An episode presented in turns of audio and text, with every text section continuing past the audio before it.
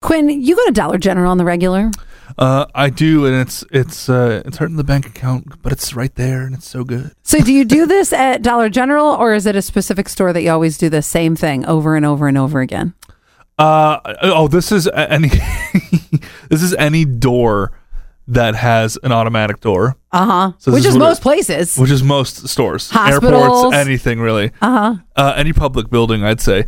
But no, I uh, I do the the Obi Wan Kenobi Jedi slide the hand across, and then it, as the doors open, just because I saw it in the movie, and I just I just naturally do it all the time. It's like it's like it's like a habit, like biting your fingernails. Here's what I'm hoping that one day there Someone is catches me. No, uh, well, I assume people do. I Oh, assume people hopefully. like see you do it. I kind and- of want people to see it. and they giggle, right? Here's what I want to happen because this is what happens in my mind is that there's going to be another Star Wars lover and her name is going to be let's call her let's call her Tessa. Okay. Tessa also loves Star Wars. Mm-hmm. Tessa, it's right place, right time. She sees you do it, and all of a sudden her little heart flutters and she's like, oh my gosh. And after she giggles, you giggle, you make eye contact, and then she goes, I need your phone number.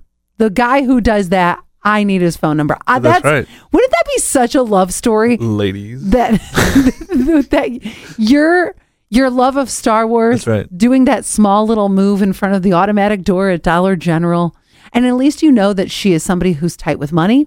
She's probably good with money. Mm-hmm. Tess is for you. Do you do you have something that you do that you don't realize you do all the time? It's n- it's not me. One of my girlfriends. She is very superstitious. Whenever we're driving in the car, and we there's two things that she does.